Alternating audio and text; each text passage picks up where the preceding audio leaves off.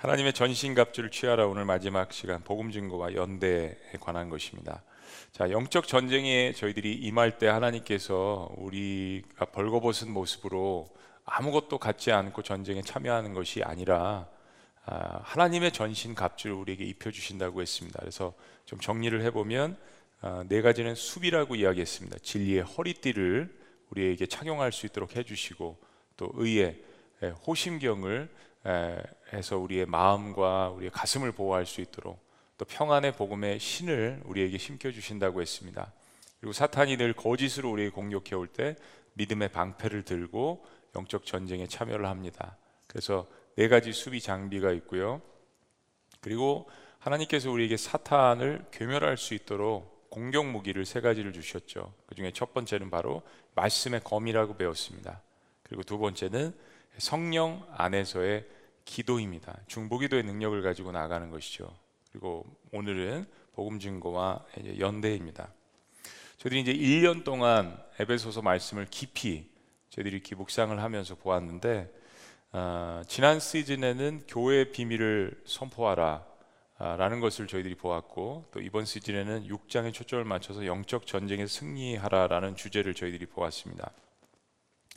로마서와 더불어서 이 에베소서는 어, 사도 바울이 쓴 작품 가운데에서 어, 사도 바울의 멸류관이다라고 할 정도로 어, 많은 것들이 축약이 되어 있습니다. 지금 미리 말씀드렸지만은 예를 들면 교회란 무엇인가, 또 성도는 누구인가, 아, 그리고 특별히 구원론에 관해서 에베소서가 강력하게 이야기를 합니다. 그리고 6장에서는 이제 영적 전쟁에 대해서 다루는데 이런 수많은 우리 기독교인들이 알아야 될 것들을 이렇게 축약해서 해놓은 말씀이 아, 에베소서 말씀입니다. 근데 마지막에 이것이 영적 전쟁에 관한 이야기를 하고 있거든요.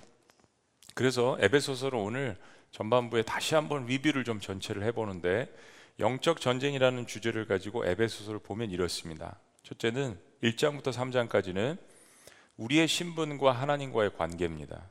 우리의 신분과 하나님과의 관계, 이따 쭉 설명을 드릴 겁니다. 두 번째는 우리가 이런 신분을 가졌다면 거기에 합당한 삶을 살아야 된다. 그래서 4장부터 5장까지는 그 합당한 삶에 대한 것을 이야기합니다. 그리고 이제 마지막에서는 우리가 취해야 될 영적 전쟁의 무기들, 우리는 이런 것들을 가지고 합당한 삶을 살아야 되고 영적 전쟁에 임해야 된다라는 것을 이야기합니다. 에베소서 마지막에 보시면 6장 마지막에 보시면 영적 어, 어떤 그 어둠의 실체에 대해서 이야기를 하죠. 어둠의 영들에 관해서 중요하게 이야기를 합니다. 그러니까 그리스도인으로서 우리가 교회 구성원이 되어 가지고 교회를 이렇게 세워 나가지만은 우리는 현실적인 문제들이 있습니다. 뭐 예수님 믿는다고 모든 문제가 다 끝나고 항상 해피하고 항상 메리 크리스마스 하는 건 아니잖아요. 현실의 문제가 있습니다. 그러니까 교회 안에도 아, 늘 우리가 해결해야 되는 영적인 문제들이 있고요. 또 우리 각자의 삶, 개인의 삶, 가정의 삶, 그리고 이 세상 밖에 나가서 이 세상의 한복판에 우리가 살아야 되기 때문에 사탄의 공격에 끊임없이 우리가 사실은 노출되어 있다라는 것이죠. 근데 하나님께서 에베소 말씀을 통하여서 우리에게 주시는 중요한 격려와 또 도전이 무엇이냐면 모든 그리스도인들에게 사탄은 두려워해야 할 대상이 아니라 대적하고 싸우고 쳐 부숴야 할 대상이라는 거, 아, 패잔병이라는 것을 우리에게 분명하게 이야기합니다. 우리에겐 신앙의 균형이 필요합니다. 사탄의 존재를 전혀 무시해서도 안 되고 사탄의 존재를 두려워해서도 안 됩니다. 사탄의 존재가 어떤 존재인가를 암과 동시에 하나님께서 이것을 아, 피하라고 이야기하신 것이 아니라 유혹은 피하고 사탄은 맞서라고 그랬죠. 그리고 하나님께는 순복하라. 이것이 우리에게 영적인 원리로 다가올 때 사탄을 두려워하지 않고 여기에 맞서서 대적하라는 이것이 에베소서 마지막의 핵심 가운데 하나입니다. 자, 그러면 사탄이 이렇게 악의 능력을 가지고 어둠의 세력을 지배하는 존재임에도 불구하고 우리는 어떻게 사탄의 능력을 이길 수 있는가? 물론 이제 하나님의 전신갑주를 우리가 마지막에 배우긴 했지만 다시 에베소서를 전체를 저희들이 보는 의미에서 성경은 어떻게 우리에게 사탄을 대적하라고 하는가 그 의미에서 에베소서를 다시 보는 겁니다. 자, 가장 중요한 거는요. 우리의 출생 신분의 비밀이 있습니다. 여러분 기억나세요? 에베소서 처음에 본 게 내가 누구인가에 관한 거였습니다. 아, 영적 전쟁에서 승리하는 비결은 적을 알기 전에 사실은 먼저 나의 정체성을 알아야 됩니다. 전쟁에 임하는 이 군사, 내가 어떤 능력을 갖고 있고 어떤 부르심을 받았고 어떤 사람인가를 아는 것이 중요합니다. 그런데 인간은 요즘 거듭 설교를 했지만요. 내가 누구인가를 아는 문제는 하나님을 알지 못하고선 알 수가 없습니다. 이게 세상과 그리스도인들과 다른 점입니다. 내가 누구인가를 파악하기 위해서는 하나님이 누구이신지를 아는가에 답이 있습니다. 그러니까 하나님과 나와의 관계 속에서 나의 정체성을 발견하는 것, 이걸 에베소서가 처음에 설명을 하고 있다는 것입니다. 그리고 이걸 통해서 교회란 이런 곳이야. 이렇게 하나님과의 관계가 회복된 사람들이 모여서 하나님의 나라를 이 땅 가운데 건설하는 것 이게 교회야라고 우리의 정체성과 교회의 정체성에 대해서 그리고 하나님이 어떤 분이신지를 우리는 이 교회에 모여서 계속해서 배우고 공부하고 또 다시 remind하고 그러면서 성장을 하고 하는 것입니다. 그러니까 크게 본다면 하나님이 우리를 교회로 부르셨기 때문에 이제는 교회의 정체성이 우리의 정체성이 되어가는 것입니다. 때문에 교회를 이해함과 동시에 우리가 어떤 존재인가를 아는 것을 계속해서 발전시키면서 배우는 게 중요합니다. 그런 의미에서 에베소서가 말하는 우리의 정체성은 뭘까요? 자, 다시 리뷰해 보면 첫째는 택하여 인치심을 받은 자입니다. 에베소 1장 3절에서 23절 이 사이에 특별히 하나님이 우리를 택하셨고 창세전부터 우리를 만세전부터 우리를 택하셨고 우리를 인쳐 주셨다. 제가 이 용어를 자주 사용하죠. engrave. 우리의 가슴에 너는 내 거야라고 탁 하나님께서 택해 주시고 인쳐 주셨다. 그래서 1장은 하나님의 그 은혜의 풍성함에 대해서 이야기합니다. 이게 얼마나 오묘하고 깊고 단지 그 하나님의 풍성함. 그러면서 그 은혜의 풍성함이 예수님의 보혈 안에서 얼마나 큰 힘의 강력으로 능력으로 우리에게 주어진 것을 이야기합니다. 큰 힘의 강력. 강조하는 이야기죠. 다두 두 번째 우리의 정체성은 은혜와 믿음으로 구별된 자라고 이야기합니다. 은혜와 믿음으로 구별된 자. 에베소 2장 1절에서 2절, 2절까지의 말씀은 우리는 과거에 허물과 죄로 죽었던, 자들이다 이야기합니다. 그래서 이 세상 풍속을 쫓고 공중의 권세 잡은 자를 따라서 살았다라는 우리의 과거의 정체성에 대해서 이야기를 합니다. 그 영은 지금 불순종의 아들들 가운데서도 계속 역사하는 영이라는 거, 이 사탄의 존재에 대해서도 이제 초반부 에베소서 이야기를 하고 있었던 거예요. 저희들이 다시 보면. 근데 5절에 보면, 2장 5절에 보면, 허물과 죄로 죽은 우리를 그리스도께서 함께 살리셨다라고 선포를 합니다. 이것은 전적인 하나님의 은혜고 믿는 자에게 구원이 선물로 주어진다. 에베소 2장 8절 9절에서 이야기를 합니다. 그러니까 우리가 어떻게 부르심을 받았고 어떻게 변화되어 가는 과정 가운데 있는지를 설명을 하는 거죠. 그래서 예수 그리스도의 보혈을 통해서 하나님 안에서 새로운 사람으로 거듭난 존재라는 거. 근데 다시 한번 이야기하지만 이것이 전적인 하나님의 은혜와 믿음으로 이루어졌다라는 것. 그것이 핵심입니다. 자, 세 번째 우리의 정체성은 한 몸으로 화목된 자라고 이야기합니다. 그리스도와 함께 한 몸으로 화목된 자. 갈라디아서 5장 말씀을 보면 육의 일을 이야기하고 성령의 일을 이야기하죠. 근데 육신의 일을 하게 하는 사탄의 가장 큰 전략 가운데 그 육신의 일을 하는 것 중에 하나는 아, 분리하는 영이라고 이야기했습니다. 분리하는 영. 하나는 우상 숭배, 그리고 성적인 타락, 그리고 분리하는 영. 이 세 가지를 주로 육신된 육적인 일이라고 이야기를 하죠. 여러분, 내가 주인된 사람들은 근본적으로 마음에 감사가 없습니다. 감사가 없더라고요. 하나님과의 관계가 분리되어 있기 때문에 다른 사람들과의 관계도 자꾸 분리하는 것을 좋아합니다. 당을 짓고 팔을 만들고 불평과 불만이 많기 때문에 싸움을 좋아합니다. 이게 특별히 신약 성경에서 교회 공동체에 있는 것에 보내는 이 사도 바울의 편지 가운데 이야기를 많이 하죠. 근데 그리스도의 성품을 닮아가는 첫 번째 사건은 하나님과 화목했기 때문에 다른 사람들과도 화목하려고 노력하고 애쓰고 그것이 내 안에 예수님께서 살아계시다라는 것을 증거하는 삶을 살기를 원합니다. 어떻게 하나님과 화목되게 예수님께서 하셨다라는 것을 알기 때문에 아, 최대한 인생 가운데 완벽하지 않지만 이 화목하게 하려는 이 삶을 삶 가운데 나타나기를 원합니다.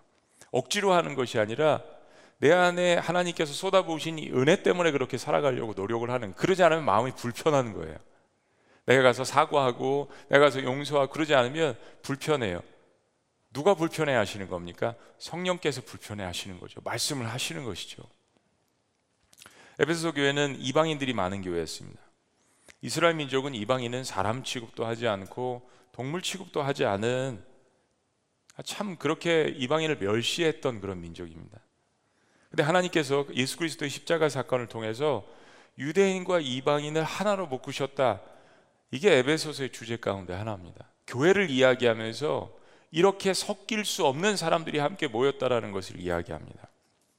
여러분 저와 여러분들은 따지고 보면 다 이방인입니다. 이스라엘 민족 편에서 봤을 때 우린 다 이방인이에요.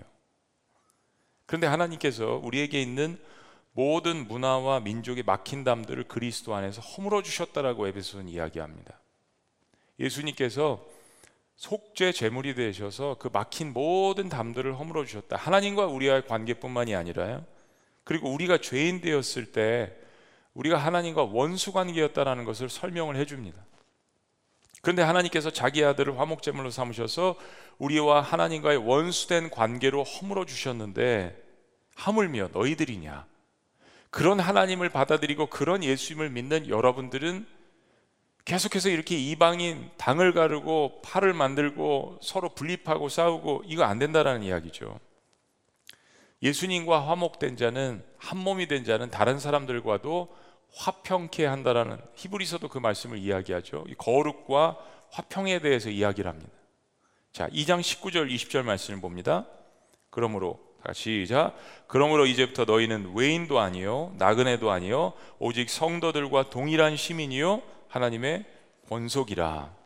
당신들이 이방인이든지 아니면은 뭐 히브리 민족이든지 어떠한 종족이든지 나그네든지 남녀노소 할 것 없이 여자 남자 할 것 없이 이제는 성도입니다. 동일한 하나님 나라의 백성 시민입니다. 하나님의 권속입니다라는 것을 강조합니다. 정체성을 계속 이야기하죠. 그리고 20절 다 시작 너희는 사도들과 선지자들의 터 위에 세우심을 입은 자라 그리스도 예수께서 친히 모퉁이들이 되셨느니라. 예수님께서 이 모든 일들을 이루시기 위해서 코너스턴 이 교회 주축돌이 되셨다는 이야기입니다. 성도들이 하나가 되기 위해서 이런 희생을 하셨다는 이야기예요. 그래서 우리는 예수님을 닮아서 화목하게 하는 자, reconciliator, reconcile이라는 이 영어의 뜻이 화목하게 한다는 뜻이거든요. 또 하나는 화평케 하는 자, peacemaker 이 역할을 하라고 하나님께서 우리를 교회로 불러 주셨다는 것입니다. 문제 초점 가운데 항상 내가 있고 내 부정한 이유, 방정한 입술 때문에 사람들에게 상처를 주고 가르게 만들고 원수 주게 한다면 나는 하나님의 일을 하고 있는 것이 아니라 사탄의 하수인의 역할을 하고 있는 거죠. 이건 분명합니다. 삶 속에서 속일 수가 없는 거예요. 그리고 그걸 또한 분별해내고 격려도 하고 권면도 하고 때로는 쓴소리도 하고 이 그리스도인들 공동체 안에서 서로가 서로를 성숙시키는 중요한 일이라는 것입니다. 근데 예수님처럼 내가 사람들의 상처를 싸매주고 기도해주고 권면해주고 서로가 하나가 되게 하는 일을 감당하고 있다면 하나님의 자녀로서의 귀한 사역을 사명을 감당하고 있는 거죠. 교회는 그런 사역을 일단 처음에 내부적으로 감당을 해야 된다는 것입니다. 그래야 세상에 나가서 빛과 소금의 역할을 감당하죠. 교회 안에서도 서로가 제대로 못하고 있는데 어떻게 세상에 나가서 빛과 소금의 역할을 누가 누구더러 하라고 할 수 있겠습니까? 근데 이렇게 하나 되는 사역을 통하여서 교회는 하나로 만들어져 간다라고 이야기합니다. 예수님께서 교회를 세우신 의미에 대해서는 교회는 완벽합니다. 그런데 그 예수님께서 세우신 그 교회에 사람들이 들어옴으로 말미암아서 교회는 이제 더욱더 성숙해져 가고 성장하고 세워져 가야 합니다. 그 말씀이 2장 21절 말씀입니다. 그의 안에서 그리스도 안에서 건물마다 서로 연결하여 주 안에서 성전이 되어가고 한번 따라해 보십니다. 성전이 되어가고 곧 그리스도의 몸이 이렇게 서로 화목하고 사랑하고 용서하면서 그리스도의 몸이 성전이 되어 간다라는 이야기입니다. 22절 다 같이 시작. 너희도 성령 안에서 하나님의 거하실 처소가 되기 위하여 예수 안에서 함께 지어져 가느니라. 굉장히 상징적인 의미예요. 예수 그리스도의 몸을 우리가 생각한다면 우리는 그 예수 그리스도의 몸의 한 부분들을 서로가 모여서 감당을 하는 겁니다. 눈, 코, 입, 심장, 뭐 다리, 손가락 그런가 동시에 우리의 몸 역시 우리의 삶 가운데 예수 그리스도가 들어오셔서 어, 활동하실 수 있도록 우리의 몸을 거룩한 성전으로 주님 앞에 내어드리는 이 두 가지의 그림이 우리의 삶 가운데 있어야 됩니다. 교회는 그런 그리스도인들이 모여서 함께 예배하고 서로 훈련하고 그리고 나는 이제 또한 세상에 나가서 그러한 그리스도를 내 삶 가운데 심령 안에 심어서 한 사람의 어떤 교회 역할로서 세상에서 그 역할을 감당하는 것입니다. 그러니까 교회와 교회에 속한 성도로서 세상에 나가는 이 그림이 그리스도 안에서 이해가 되는 것이죠. 그게 우리의 정체성이란 이야기입니다. 아멘. 자, 마지막 네 번째 정체성은요. 예수님과 함께 후사된 자라는 이야기입니다. 한문이라서 어렵죠. 후사. 요즘 이런 말 쓰지 않지만 마지막으로 우리의 신분 가운데 우리가 반드시 깨달아야 되는 것은 우리가 하나님 아버지와 함께 하나님 아버지의 재산을 물려받을 재산 상속자라는 것입니다. 이게 후사란 이야기죠. 단순히 하나님이 우리를 양자 삼아서 아들을 삼으신 것이 아니라 우리는 예수님과 함께 형제요 하나님 나라의 영광의 기업을 물려받을 재산 상속자라는 이 말씀. 신약 성경 전체에 나타나고 있는 하나님 아버지의 약속이십니다. 에베소 2장 16절, 3장 6절, 7절은 말씀을 보시면 이방인인 에베소서 교인들이 이 말씀을 들었을 때는 그들에겐 혁명입니다. 하나님을 믿고 보니까 야 정말 이게 너무 좋은 거고 차별이 없고 은혜를 주시고 율법이 아니라 공로가 아니라 업적이 아니라 이렇게 그냥 하나님의 아들로 자녀 삼아 주시는데 이방인도 히브리인이 될 수 있대요. 영적으로 이게 바로 예수님께서 삭개교에 선포하신 거고 예수님께서 만나는 이방인들마다 선포하신 거잖아요. 저도 아브라함의 자손이라. 그러니까 이방인들이 이 이야기 들었을 때는 가슴이 뜨거워지는 겁니다. 우리 역시 선교사님들이 이 조선 땅에 와서 이 말씀을 증거해 주셨을 때 가슴이 뜨거워졌던 거예요. 여러분 문화적으로 생각해 보세요. 뭐 1900년, 1800년 전에 있었던 그 성경의 이야기들 그거 어떻게 이해할 수 있겠어요? 조선 땅에 살아갔던 사람들이.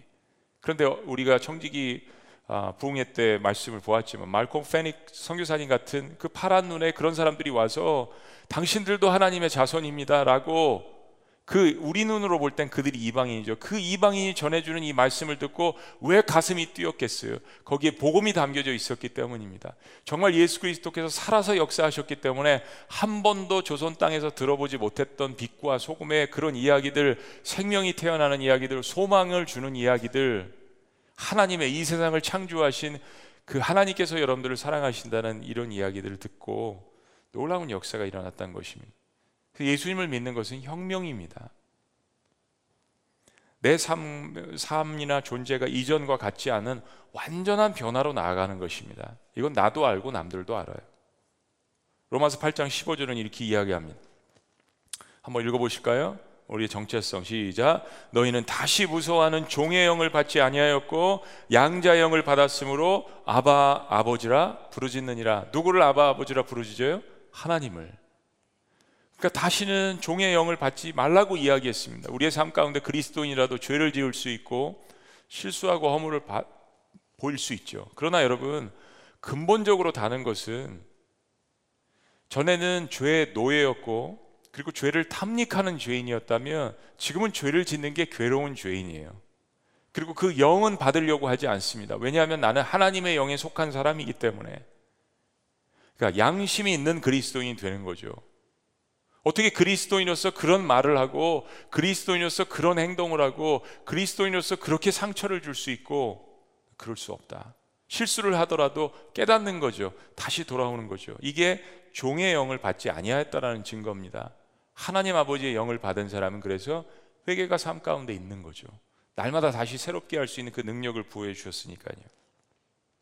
자, 그래서 예수님 믿은 다음에 갖게 된 우리의 새로운 정체성. 이거를 아까 우리가 요약한 대로 이야기하면 하나님과의 관계 속에서 얻게 된 우리의 새로운 정체성을 바로 에베소서 1장에서 3장에서 이야기하는 겁니다. 정리해 보면 택하여 인치신 자, 그리고 은혜와 믿음으로 구원된 자, 그리고 그리스도와 함께 한 몸으로 화목된 자, 그리고 예수님과 함께 상속을 받은 후사된 자라는 것입니다.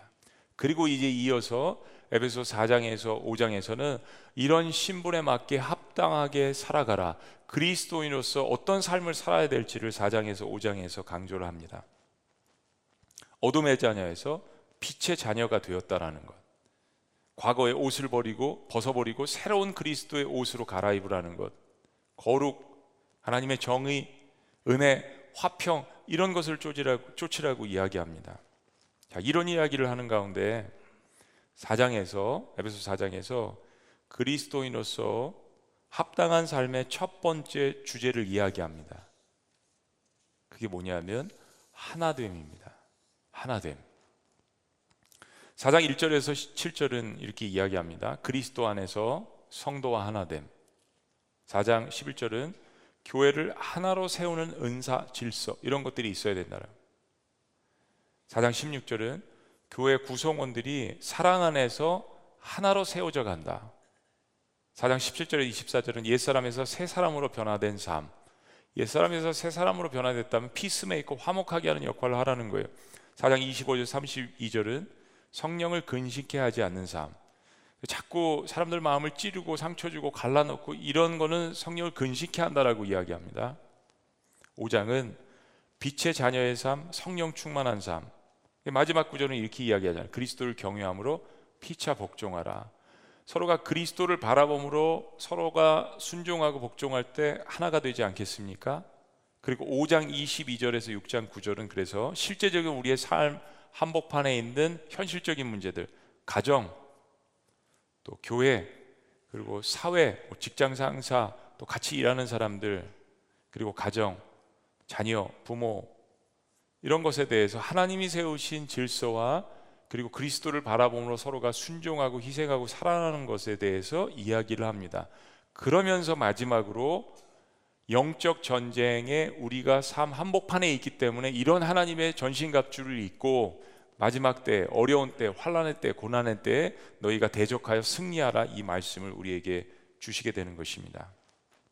자, 이게 우리가 배운 에베소서의 말씀입니다. 짧은 시간에 저희들이 정리를 해봤습니다. 그러면 영적 전쟁의 마지막 무기로 하나님께서 주신 것이 무엇일까요? 오늘 사실 여러분들이 뜨겁게 찬양을 했는데 그 찬양 가운데 그 고백 가운데 담겨져 있습니다. 교회를 교회 되게 하고 성도를 정말 성도 되게 하고 하나님의 부르심을 부르심 되게 하는 가장 중요한 요소. 그리고 무엇보다도 예수님께서 이 땅에 오셔서 교회를 세우셨는데 교회 머리이신 그리고 상징적으로 또 교회 바닥이신 교회 주춧돌 코너스톤이신 그 예수님께서 우리에게 명령하신 그것이 무엇일까요? 그것은 바로 지금 우리가 깨달은 이 모든 것들을 다른 사람들에게 증거하는 것. 바로 하나님께서 우리에게 주신 영적 전쟁의 마지막 무기는 복음 증거입니다. 복음 증거. 이걸 무기로 주셨다라는 것입니다. 내가 믿고 변화된 이것을 다른 사람들에게 증거하는 것 이게 무기란 이야기입니다. 19절 말씀입니다. 6장 19절. 그런 의미에서 사도 바울이 이 이야기를 하는 겁니다. 다 같이 시작. 또 나를 위하여 구할 것은 내게 말씀을 주사 나로 입을 벌려 복음의 비밀을 담대히 알리게 하옵소서 할 것이니 그렇습니다. 지금 이 의미에서 이 마지막 6장에서 사도 바울이 이 당부를 자신을 위해서 중보기도 하는 사람들에게 이야기하는 겁니다. 복음을 증거한다는 것은 타락해 있고 혼돈하고 혼탁하고 어둠 가운데 있어서 진리를 깨닫지 못하고 있는 사람들의 심령 가운데 이 복음의 씨앗을 뿌리는 역할을 하는 거예요. 근데 이것을 하나님께서 우리더러 하라고 하시는 겁니다. 물론 성령께서 우리와 동역하시죠. 우리가 기도하고 누구에게 사랑하는 마음으로 복음을 증거하려고 할 때 성령께서 먼저 달려가 주셔서 그들 마음을 녹여 주시고 굳게 닫힌 마음의 빗장의 문들을 열어주시는 그런 놀라운 역사들을 하나님이 하시잖아요. 그런데 하나님이 우리와 동역하는 것을 너무 기뻐하시는 거예요. 그 씨를 우리더러 뿌리라고 이야기하시는 겁니다. 하나님은 열매 맺는 역할을 하시려고 하시는 거고요. 얼마나 놀라운 사실입니까? 전도하는 사람을 위해서 사랑으로, 하, 사랑으로 하는 이 중보기도 그들의 마음을 경작시킬 수 있도록 예, 성령께서 역사하실 수 있도록 하는 기도 우리는 지난주에 보았습니다. 그리고 내가 갖고 있는 여러 가지 하나님의 전신갑주를 입고 말씀의 검을 들고 복음의 씨앗을 뿌리는 것입니다. 이걸 하나님께서 강력한 무기로 주셨다는 이야기입니다. 근데 바울이 이 복음을 복음의 비밀이라고 이야기했습니다. 보세요. 에베소서에는 비밀이란 말이 많이 등장합니다. 사람들이 못 찾게 감추어져 있어서 비밀이 아니라 하나님께서 인생을 약올실, 약올리시려고 숨겨 놓으셔서 그러한 비밀이 아니라 그 능력의 놀라움이 막강하고 그리고 그 진리 자체를 죄인된 우리가 깨닫지 못하기 때문에 비밀이고 무엇보다도 너무나도 그것이 신비해서 비밀이라고 이야기하고 있는 것입니다. 영어 표현, 영어 미국에서 설교할 때는 제가 이 영어 표현을 awesome, 이게 mysterious, mystery라고 이야기하기도 하지만요. 영어 사람, 아, 미국에 있는 사람들은 영어로 이야기할 때 awesome 그러면요, 이 표현이 뭐냐면 끝내준다라는 말입니다. 우리나라 말로 이야기하면 끝내준다. 한번 따라해 보시죠. 끝내준다. 복음의 비밀이라는 게 이렇게 끝내주는 비밀이라는 겁니다. 그 사람의 인생을 새롭게 하고 소망을 보게 하고 그러니까 여러분 우리랑 피부색도 다르고 문화도 다르고 언어도 다른 그런 사람들이 100년 이전에 이 땅에 와서 복음을 증거했을 때 그 말씀을 받아들이는 놀라운 역사가 일어나서 우리도 역시 이방인 되었지만 그 복음을 받아들이고 이 땅이 예수 그리스도를 믿는 그러한 땅으로 교회가 세워지고 그래서 우리 역시 그 복음을 받아들여서 이 자리에 있는 것이 아닙니까? 복음의 비밀. 너무나도 신비해서 너무나도 끝내주기 때문에 하나님께서 우리에게 그렇게 표현을 해주신 것입니다.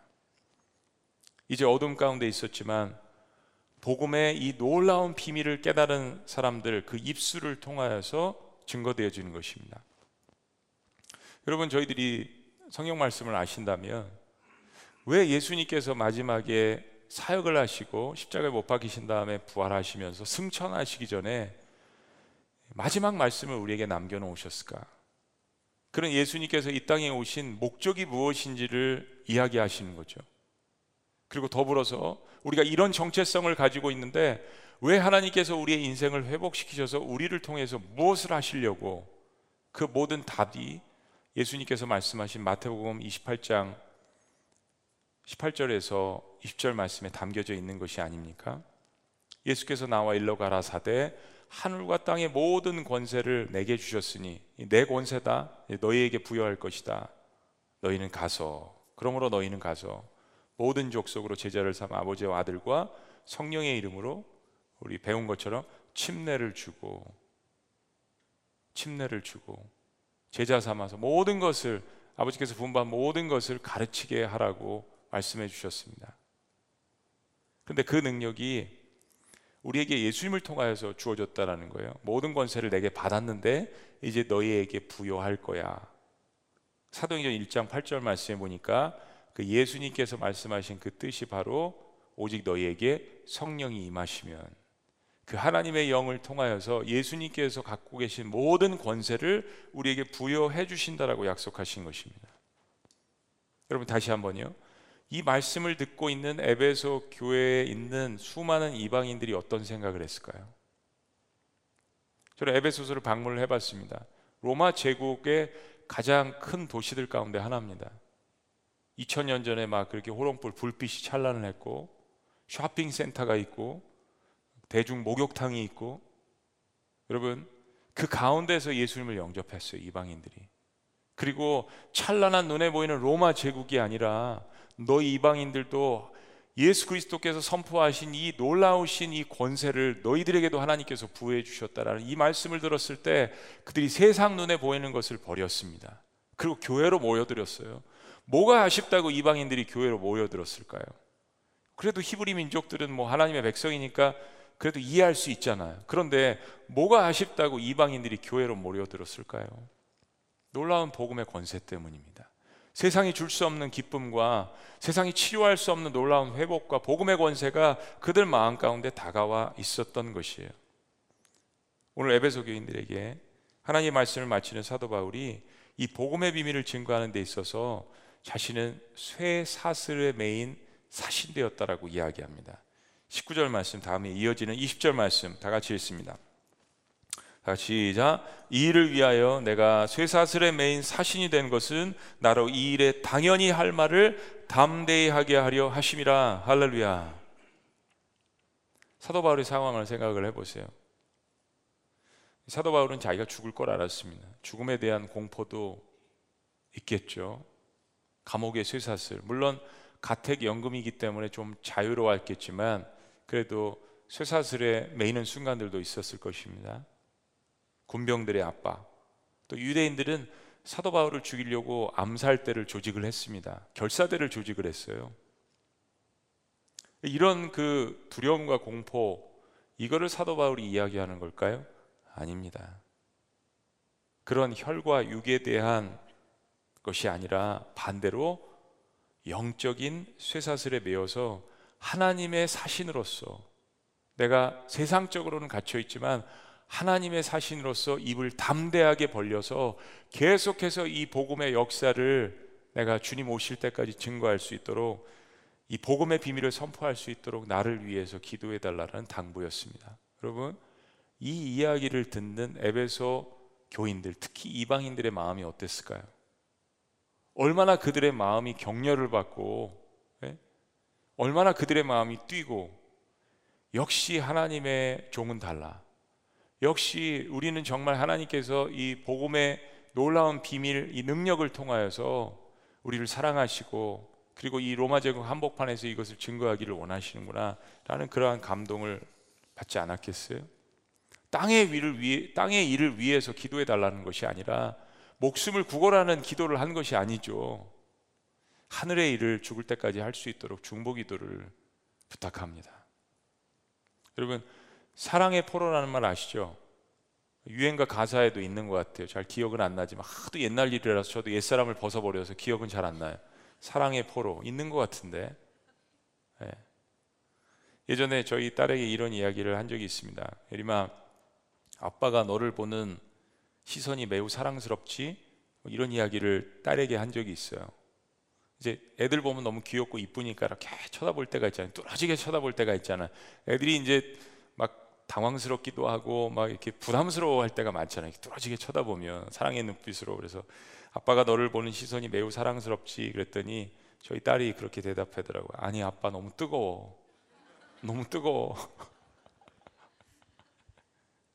사랑하는 여러분. 하나님께서 저희를 바라보실 때 우리가 시선이라는 찬양도 있지만은 얼마나 사랑스러운 눈빛으로 부모된 심정을 우리를 바라보시는지를 알아야 어둠에서 탈출할 수 있고 정체성이 바뀌고 자아 존재감이 올라갈 수 있는 것입니다. 하나님이 나를 어떤 눈빛으로 바라보실까?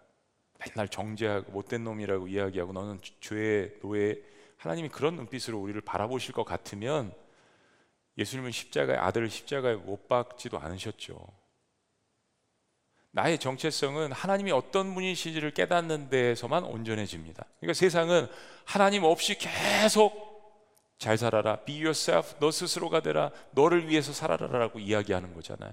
근데 창조주이신 하나님을 깨닫지 못하고 나를 만드신 하나님이 누구인지를 못하고 어떻게 내 정체성이 발견이 되냐고요. 이거 아이들에게 심어주셔야 한다는 이야기입니다.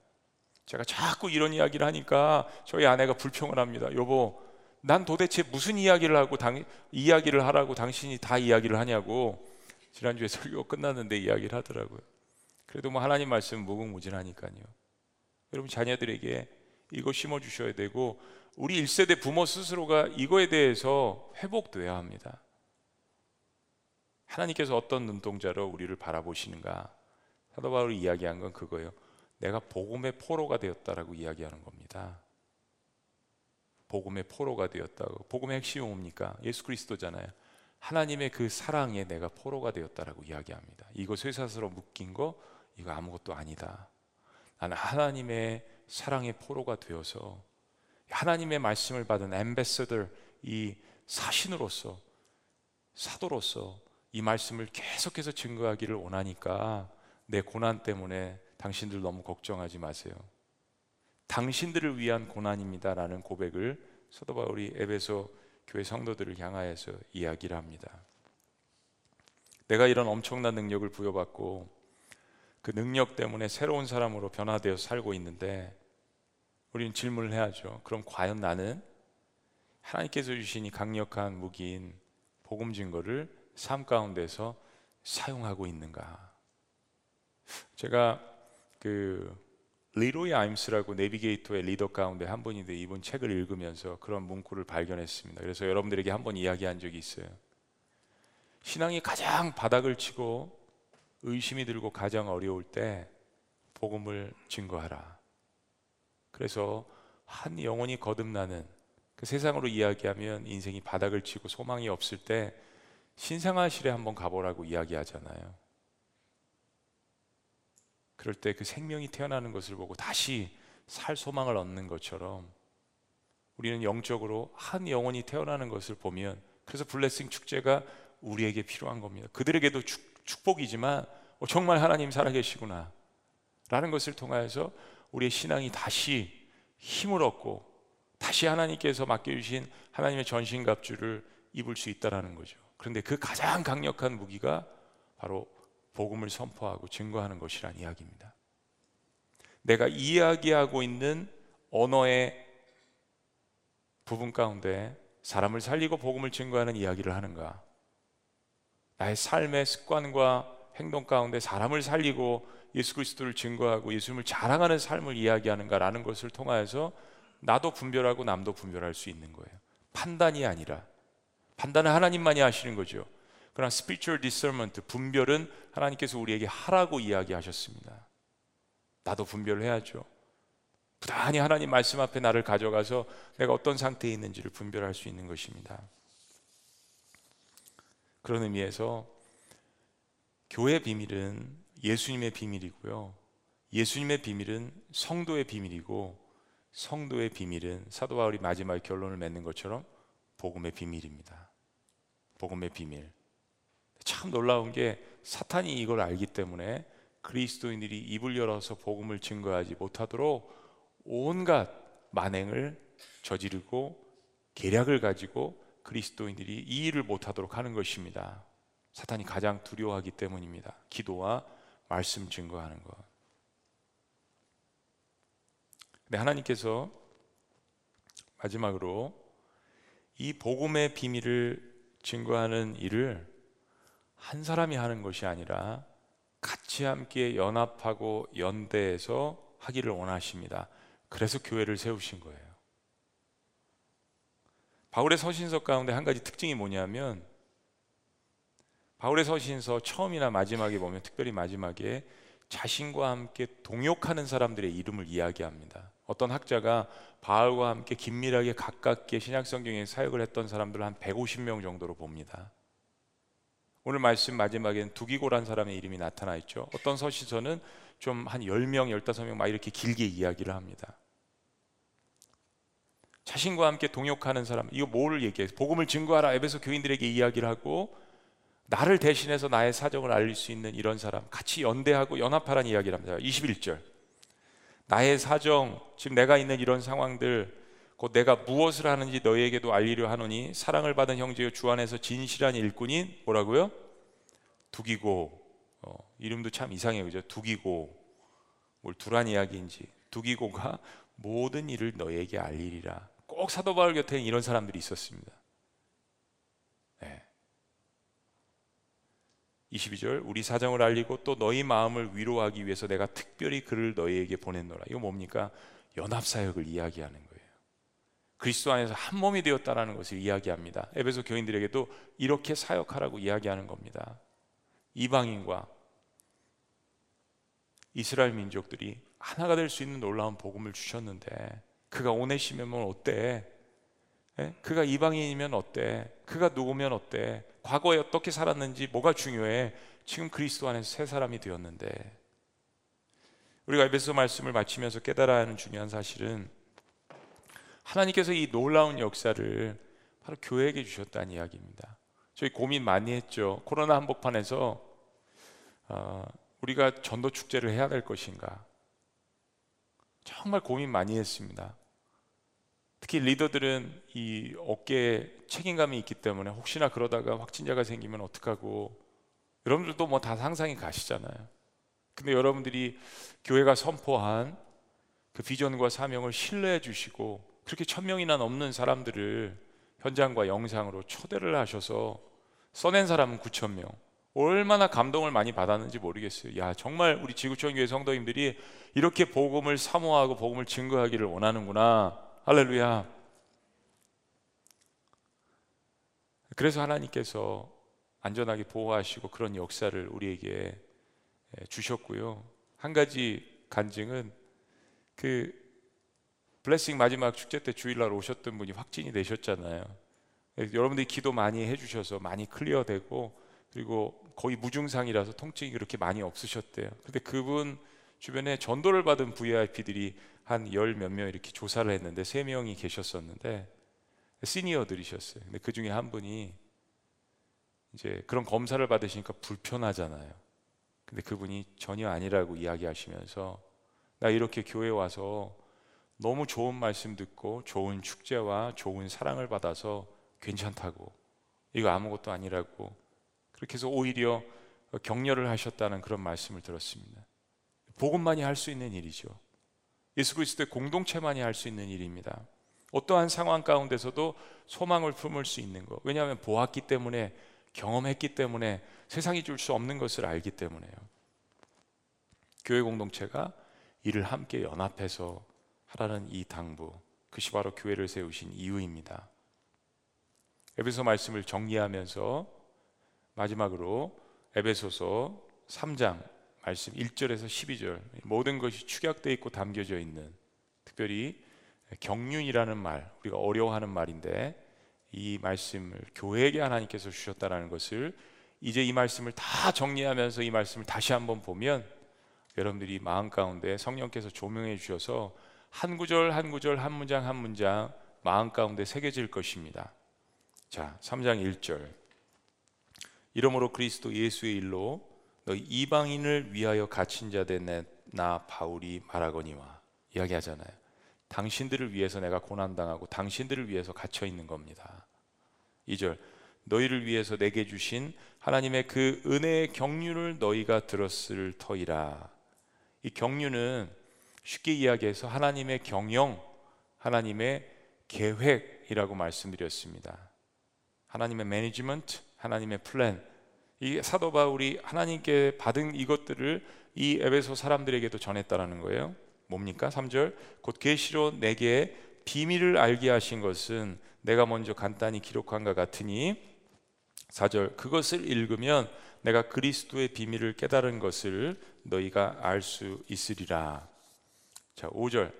이제 그의 거룩한 사도들과 성, 선지자들에게 성령으로 나타나신 것 같이 다른 세대들에서는 사람의 아들들에게 알리지 아니하셨으니 특별 계시라는 거죠. 일반 계시는 자연 은총을 통하여서 우리가 본 것처럼 많은 사람들이 아, 이 세상은 어떤 조물주가 하나님이 창조하셨겠구나. 그러나 구원의 역사라는 것, 내가 거듭나고 어, 죄인에서 의인이 되는 것은 특별 계시를 통하여서 그 특별 계시의 핵심은 예수 그리스도입니다. 근데 이것을 사람들에게는 두루두루 알리지는 않으셨다라는 이야기예요. 근데 이제 예수 그리스도 통하여서 드러났습니다. 6절. 이는 이방인들이 그 내용이 복음으로 말미암아 그리스도 예수 안에서 함께 상속자가 되고 함께 지체가 되고 함께 약속에 참여하는 자가 됨이라. 할렐루야. 이럴 때는 할렐루야 하고 아멘 하는 거예요. 아무 때나 아멘 하는 게 아니고요. 여러분 6절 다시 한번 읽어 보세요. 다 같이 그리고 끝에 아멘 하시는 겁니다. 다시 시작. 이는 이방인들이 복음으로 말미암아 그리스도 예수 안에서 함께 상속자가 되고 함께 지체가 되고 함께 약속에 참여하는 자가 됨이라. 아멘. 그렇습니다. 이 놀라운 역사를 이방인들이 듣게 되는 겁니다. 경험하게 되는 겁니다. 7절. 이 복음을 위해서 그의 능력이 역사하시는 대로 내게 주신 하나님의 은혜 선물을 따라 내가 일꾼이 되었노라. 난 이것 때문에 부르심을 받았고 이게 내 정체성이고 이게 내 사명이다. 8절. 모든 성도 중에 지극히 작은 자보다 더 작은 나에게 사도 바울의 겸손함이죠. 이 은혜를 주신 것은 보세요. 은혜가 얼마나 많이 반복돼요. 이 은혜를 주신 것은 측량할 수 없는 그리스도의 그 풍성함을 다시 한번 등장합니다. 이방인인 너희에게 전하게 하시고 9절 다 같이요. 시작. 영원부터 만물을 창조하신 하나님 속에 감추었던 비밀의 경륜이 또 등장하죠. 하나님께서 감추어 놓으신 이 경영 하나님의 계획 하나님의 뜻 이것이 어떠한 것을 드러내게 하심이라 이제 드러났다라는 거예요 자 마지막 우리를 가슴 뛰게 하는 말씀 10절 말씀입니다 다 같이 시작. 이는 이제 교회로 말미암아 하늘에 있는 통치자들과 권세들에게 하나님의 각종 지혜를 알게 하려 하심이니. 할렐루야. 이 모든 역사를 교회를 통해서 하시겠다는 이야기입니다. 구약 성경은 이걸 준비하는 단계입니다. 신약 시대는 처음으로 이것을 받은 성도들 우리는 이 구약과 신약이 서로 연결되어서 우리에게 전해져 내려오는 축복을 받은 성도들 교회 안에 있는 성도들 교회로 말미암아 하늘에 있는 모든 금은 보아 아썸 이 끝내주는 사람들을 살릴 수 있는 눈에 보이는 모든 나라들을 통치하고 결국 이 하나님 나라가 도래하는데 큰 역할을 감당할 수 있는 그 각종 지혜를 교회를 통해서 근데 교회에 누가 있습니까? 바로 저와 여러분들입니다. 사도 바울이 고백한 것처럼 지극히 작은 자보다 더 작은 자 그리고 죄인 중에 괴수 죄인 사도 바울의 고백이 우리의 고백이 돼야 되잖아요. 그러니까 그리스도인은 복음을 증거하는 이 담대함과 자신이 어떤 가운데 부르심을 받았는지를 아는 이 겸손함이 함께 공존해야 합니다. 교회는 바로 저와 여러분들을 통하여서 하나님께서 이 역사를 이루시기를 원하시는 그러한 공동체입니다. 우리에게 담대함이 있다면 이 예수 그리스도에 대한 복음을 증거하는 담대함입니다. 이 확신이 증거될 때 어둠이 빛이 되고 그리고 사탄은 전쟁에서 물러가게 될 것입니다. 하나님이 우리에게 주신 가장 강력한 무기 복음을 증거하고 같이 이것을 위해서 연대하고 연합하는 것입니다. 여러분 복음을 증거하는 데는 지금 말씀드린 이 모든 하나님의 전신갑주를 활용하는 종합 예술입니다. 복음을 증거하는 것이. 근데 여러분 생각해 보세요. 복음을 증거하지 않으면 이 종합 예술이 쓸모가 없게 되는 겁니다. 사용되지 않는 겁니다. 혹시 사용된다면 나만을 위해서만 사용하는 거죠. 계속 나만을 위해서 믿음의 방패만 드는 겁니다. 계속 나만을 위해서 구원의 투구만 쓰는 거예요. 계속 나만을 위해서 말씀의 검을 드는 거예요. 그러면 나타나는 현상이 그 능력이 계속해서 하감되게 됩니다. 그리고 계속해서 치유와 회복만 바래요. 치유와 회복이라는 것은 이 복음을 증거하는 과정 가운데 모든 하나님께서 나에게 입혀 주시고 씌워 주시고 신켜 주시고 갖추어 주신 모든 무기를 삶 가운데 사용하는 가운데서 능력이 나타나고 사람들이 주님께로 돌아오고 어둠이 빛이 바뀌는 역사를 보면서 내가 계속 치료가 되는 거예요. 사탄은요, 이걸 못하게 하는 겁니다. 그러니까 계속해서 요즘 포스트 모던 시대에 사람들이 가장 원하는 건 치료예요. 위로입니다. 치료와 위로와 회복이 있어야 하겠지만 그것이 첫 번째겠지만 그러나 거기에만 머물게 하는 것이 사탄의 전략이라는 것을 우리 그리스도인들은 이 시대에 깨달아야 합니다. 가장 힘들고 어려울 때 복음을 증거하고 같이 연대하는 놀라운 역사가 우리 안에 교회 안에 더욱더 회복되어지시기를 주의 이름으로 축복합니다. 기도하시겠습니다.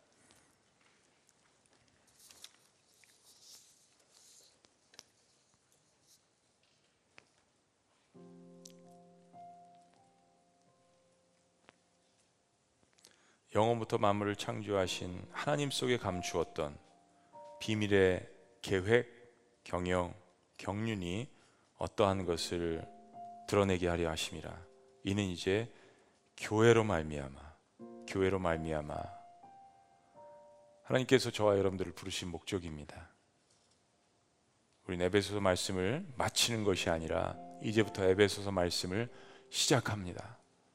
우리 삶 가운데 적용하고 어렵고 힘들수록 나처럼 어렵고 힘든 사람들이 이 세상 한복판에 있구나 라는 것을 생각하며 이 그리스도를 증거하는 것 이것이야말로 교회가 다시 한번 놀라운 성령의 힘을 얻는 기회가 되는 것입니다. 살아계신 하나님 주신 이 귀한 말씀을 잊지 않고 이제부터 우리도 에베소서 교회에게 주신 말씀을 통하여서 더욱더 하나님의 전신갑주를 입고 하나님께서 계획하신 그 비밀의 경륜을 이 복음을 이 놀라운 역사를 하나님 우리의 가족들과 세상 한복판에 선포할 수 있도록 주님 인도하여 주시옵소서. 그러므로 말미암아서 아버지시니까 우리의 모든 삶을 다 아시는 하나님께서 예, 우리의 삶 가운데 있는 모든 어려움들도 치료하시고 회복시키시며 모든 것을 더하게 하시는 놀라운 역사들이 곳곳에서 일어날 수 있도록 주님 축복하시고 함께하여 주시옵소서. 놀라우신 이 예수님의 이름으로 기도합니다.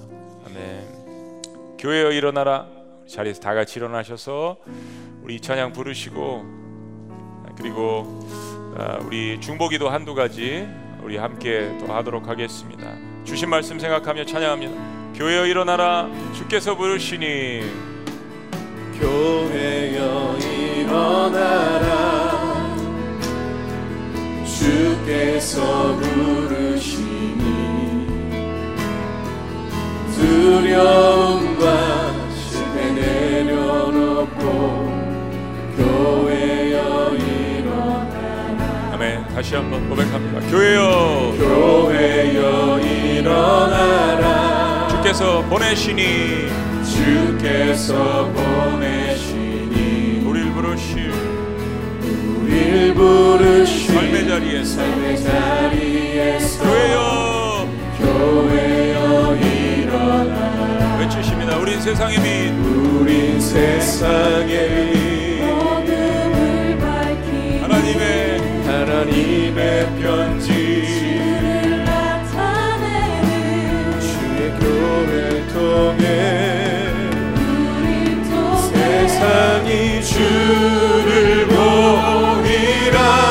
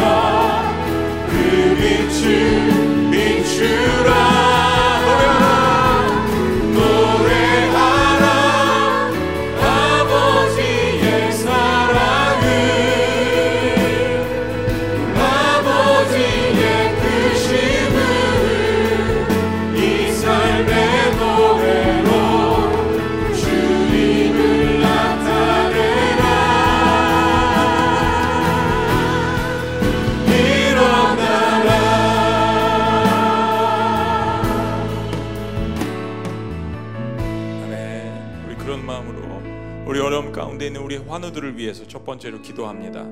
우리 이한영 성도님 폐기종으로 산소 호흡기에 의존하고 있는데 구원의 확신 가운데 나, 나아갈 수 있도록 도와주시옵소서. 우리 이수경 성도님 대장암으로 뼈와 온몸 전이로 2주마다 항암 치료 중입니다. 하나님의 치료하시는 과정을 통하여서 은혜를 경험하게 하여 주옵소서.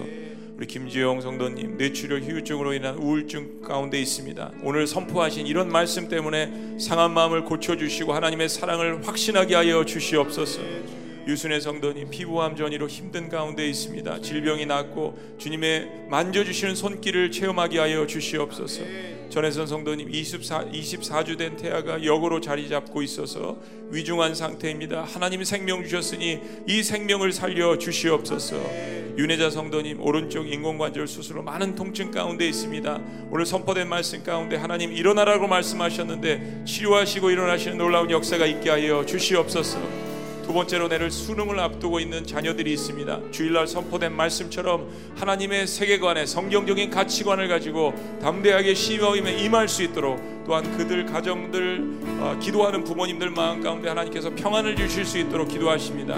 우리 마지막으로 교회를 위해서 기도합니다. 하나님 이 땅에 세우신 이 교회가 에베소서 주신 이 말씀을 붙들고 다시 한번 일어날 수 있도록 한국 교회가 갖고 있는 이 땅 사회가 갖고 있는 많은 어려움들이 있습니다. 이 문제들을 위하여서 하나님 앞에 우리 한 3, 4분 정도 우리 합심하여서 환우들을 위하여서 내일 시험 보는 우리 아이들을 위하여서 우리 교회를 위하여서 조국 교회를 위하여서 우리 합심해서 주님 앞에 외치며 기도합니다. 주여